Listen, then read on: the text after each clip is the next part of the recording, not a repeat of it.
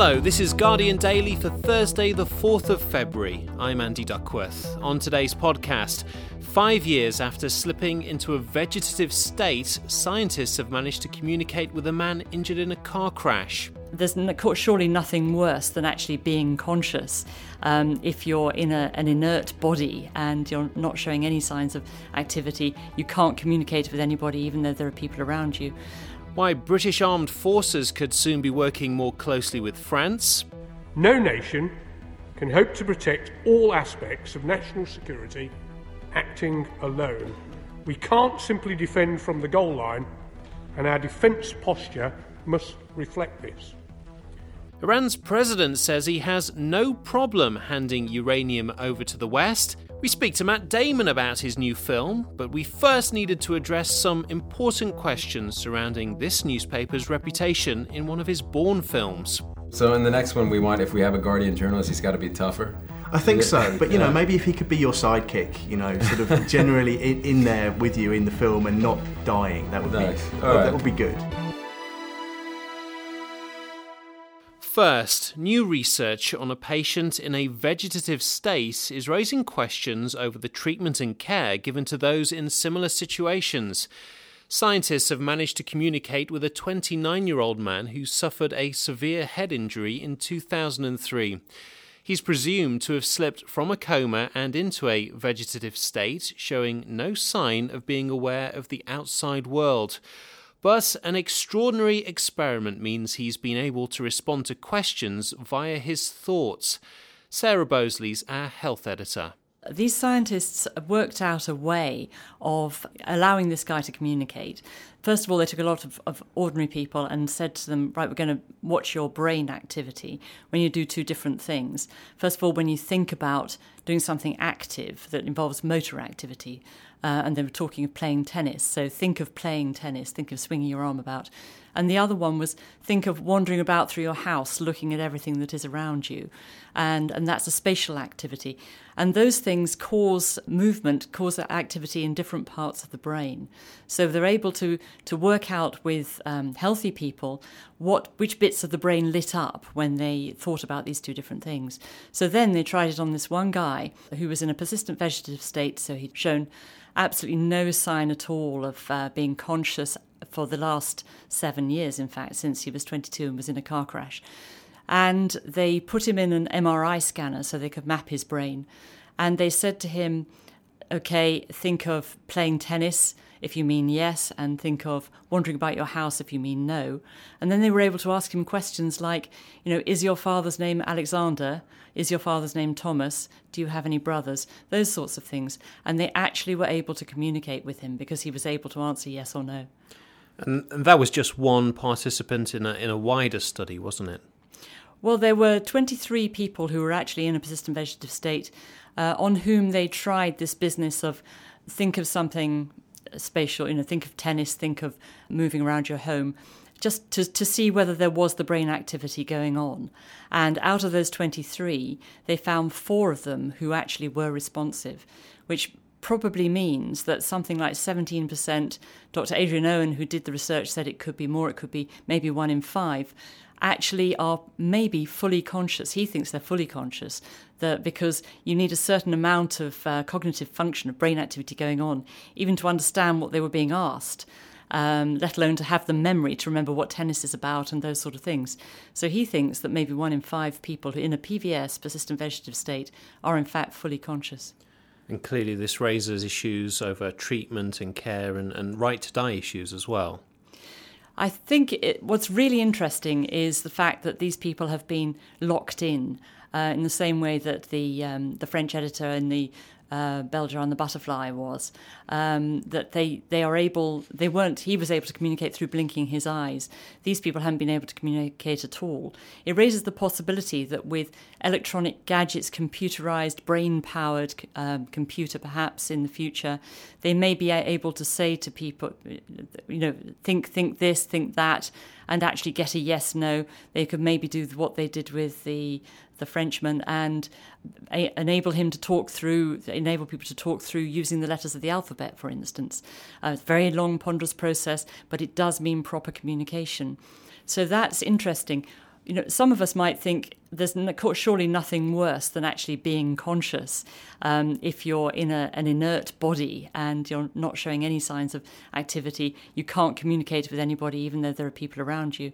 So there are issues around that too. And of course, one of the questions that people would be able to ask of someone like that is, do you really want to carry on living?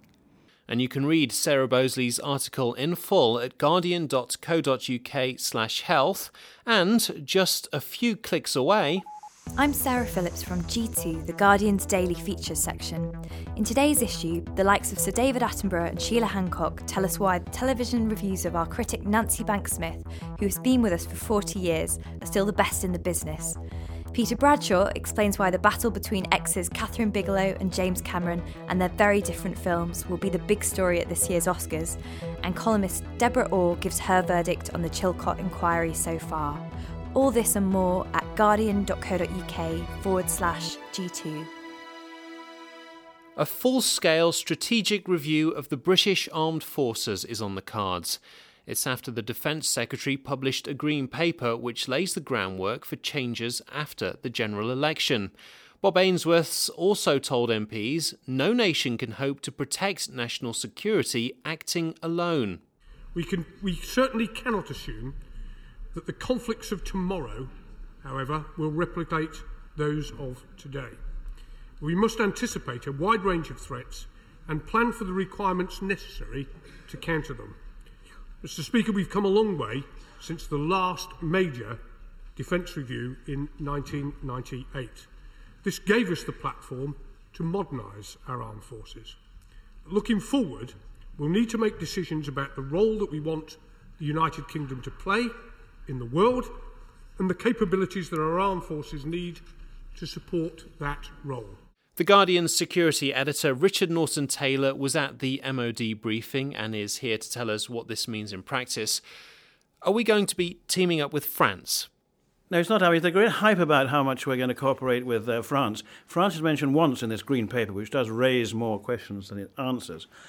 And but one of the reasons why it says we should cooperate with France more is for sort of financial reasons. That's the implication, if we share more operational responsibilities, and certainly if we buy the same kit, it'll be cheaper for both of us. There have been talks with the French. And this will upset some people, won't it? Teaming up with another country. Well, the point is that the government says it's going to that's going to upset some of the Conservatives, the Tories, who are sort of, you know, quote, anti-European, unquote. Liam Fox, the Tory defence shadow secretary, said, the French have told me today that they've been talking to Tories as well, so it's not a big issue. So long as it's a bilateral relationship, it's not a, quote, beginning of a, quote, European army and stuff like that. And that also the green paper of the government says that, you know, the US, of course, remains our biggest ally and strongest ally. You know. Now, we've heard the new chief of the army say Britain's involvement in Afghanistan could last 40 years. How does that prediction look today? Well, I think it was slightly sort of a loose talk there. I think he meant the army may be training there. There certainly won't be British combat troops in Afghanistan for more than 2 or 3 or 4 years max, I think, is the expectation now, actually. But this, if we're talking about this green paper that came out today, it does raise more questions than it answers. And the big question is the huge $35 billion gap between what the armed forces are now, what the Minister of Defence have said the armed forces can buy, Trident missiles, aircraft carriers and fast jets and so on, and what the budget is likely to be year by year. And that's the big question for the next government, because Trident's going to stay, and that's what it excluded from this defence review. And so, and the government today, Bob Ainsworth, the Defence Secretary, as Gordon Brown has said, we're going to keep these 2 new aircraft carriers. At least we're going to continue building them. And those 2 items themselves cost about $25 billion at least initially. And that's a huge chunk out of the $5 billion a year sort of defence procurement budget. So there are a lot of unanswered questions. Now, it wasn't just future cuts under the microscope yesterday. David Cameron accused Gordon Brown of guillotining the budget for Iraq and Afghanistan. What the Prime Minister has just said is completely at odds with what witness after witness has said to the Chilcot Inquiry. Let's listen to what they said. The former Defence Secretary said we now have fewer helicopters because of the decisions he took as Chancellor. The former Chief of the Defence Staff, General Walker, said money was taken out of the helicopter budget. We've had soldier after soldier who's complained about lack of body armour, vehicles and equipment, and we now know the service chiefs threatened to resign en masse. Isn't it time the Prime Minister admitted to his mistakes that he made when he was Chancellor? How vulnerable is Brown on this issue?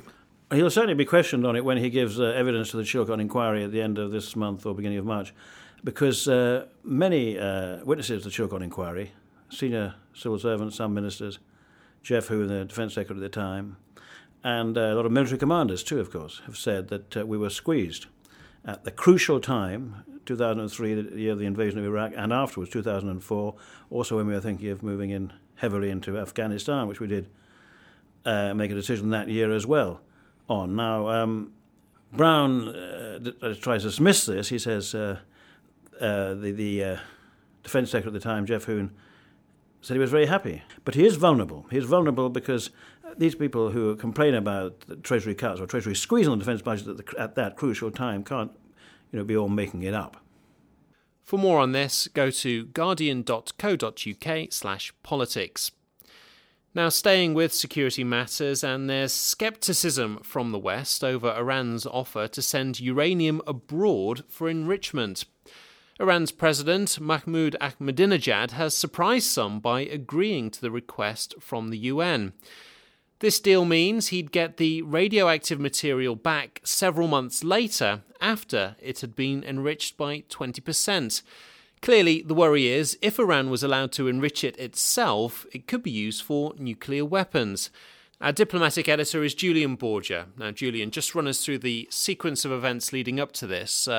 Delay tactics, basically. The original deal that was struck in Geneva back in October was this, that Iran would export about 75% of its stockpile of low-enriched uranium to Russia. And then after a certain amount of time that it would take to enrich that further and turn it into fuel rods, probably in France, about a year later, they will get fuel rods, which they would use in their research reactor in Tehran for creating medical isotopes for medical purposes. The idea of a delay was critical from the West point of view, because it would reduce Iran's stockpile of uranium for a period of a year, reduce it below to this critical threshold that gives them enough to make a bomb if they were to highly enrich it. And so buy time for diplomacy. Now, the Iranian reply that they gave last month is, yeah, we'll do the deal, but we'll just do a swap, a direct swap. Which means that from the West point of view, it would be pointless because it wouldn't create this delay. It wouldn't reduce the Iranian stockpile. And so that was rejected. Now, what President Ahmadinejad is doing is raising again the possibility that maybe there could be a delay, which is something that Tehran has in the recent weeks and months ruled out. So it raises the prospects that Tehran might be ready to come back to the table. Now, the West, it's fair to say, isn't particularly convinced about this. They're pretty sceptical. Well, that's right. Because there's been lots of toing and froing, and you've got to remember this started because Iran agreed in principle to the deal, and that back in October, and that created a whole lot of optimism that was then dashed because they went back on that agreement, and then there was lots of delay waiting for a direct answer, and it seemed last month that Iran had given a direct answer, that it was only interested if it was a direct simultaneous swap, which was not acceptable. So most people thought the deal was over, and now it seems to be back on the table, but there are a lot of details that Ahmadinejad did not make clear. Would it be all at once or in batches, which again would unlikely to be acceptable, and it's unclear whether there is agreement in Tehran over this, because there is clearly a debate going on, and this is maybe some of the reason why there's been delay and mixed signals, because not everyone in Tehran agrees. And on a slight tangent, this all comes as Iran's tested a rocket with some interesting cargo on board. That's right, because there's been all this focus on what Iran can put on the tip of a rocket. And it's turned out they put 12 worms, one rat, and two turtles in the payload of a medium-range missile. Now, it sounds funny. To the Iranians, it reflects on what they can do if they can send living things up at the end of a rocket. It puts them on the sort of first rank of science as far as they're concerned. To the West, which always takes a more paranoid view of this, it's another warning that they can do a lot of things on their rockets. It may raise fears in Israel about their capacity to deliver biological weapons, for example, or to use the payload for other kinds of warhead. But from the Iranian point of view, it is another reflection of their advances in science. Julian Borger, and there's more on this at guardian.co.uk/Iran. A new film about Nelson Mandela picked up 2 Oscar nominations this week. Invictus, directed by Clint Eastwood, is a movie about sports and healing in South Africa. It stars Morgan Freeman and Matt Damon, both of whom picked up nominations for their performances. The film's released in the UK tomorrow. The Guardian's Ben Child got to speak to Matt Damon. They began by chatting about our newspaper's pivotal role in the plot of The Bourne Ultimatum and the fictional journalist who bites the dust. He found himself in above his head, you know what I mean? He certainly did, yeah. That was tough. I mean, he was pursuing the story. He was the one guy out there pursuing the story. But yeah, he definitely... That was a bad day for old Paddy. Yeah, and for Guardian journalists, I think, generally. But you managed to make the Guardian office look quite, presentable. Look presentable, right? Which is impressive, because it's the old Guardian office, and it's really not that presentable at all. But you made it look quite cool. So in the next one we want, if we have a Guardian journalist, he's got to be tougher. I think so. Yeah, we kind of like him to be. Look, he made a run for it. He went. He won against Bourne's kind of direct. It's true, but maybe if he could be your sidekick, sort of generally in there with you in the film and not dying, that would be nice. That would be good. All right, I'm going to tell Paul. Okay, I think Paul's going to go tonight to the premiere, so I'll tell him. Good stuff. That'll be brilliant. The Guardian is pissed off about this whole thing. Fantastic. And now, Invictus is set very early on in the post-apartheid era. And it really centres mainly on South Africa's remarkable but unlikely victory in the 1995 World Cup. Can you tell us a bit more about the film and specifically your role? Sure. It's about it's a Mandela film, really, and Morgan Freeman had been actually asked by Mandela himself. He said, when Mandela published Long Walk to Freedom, they said, they asked him at a press conference, if there's ever a movie made, who would you like to portray you? And he said Morgan Freeman.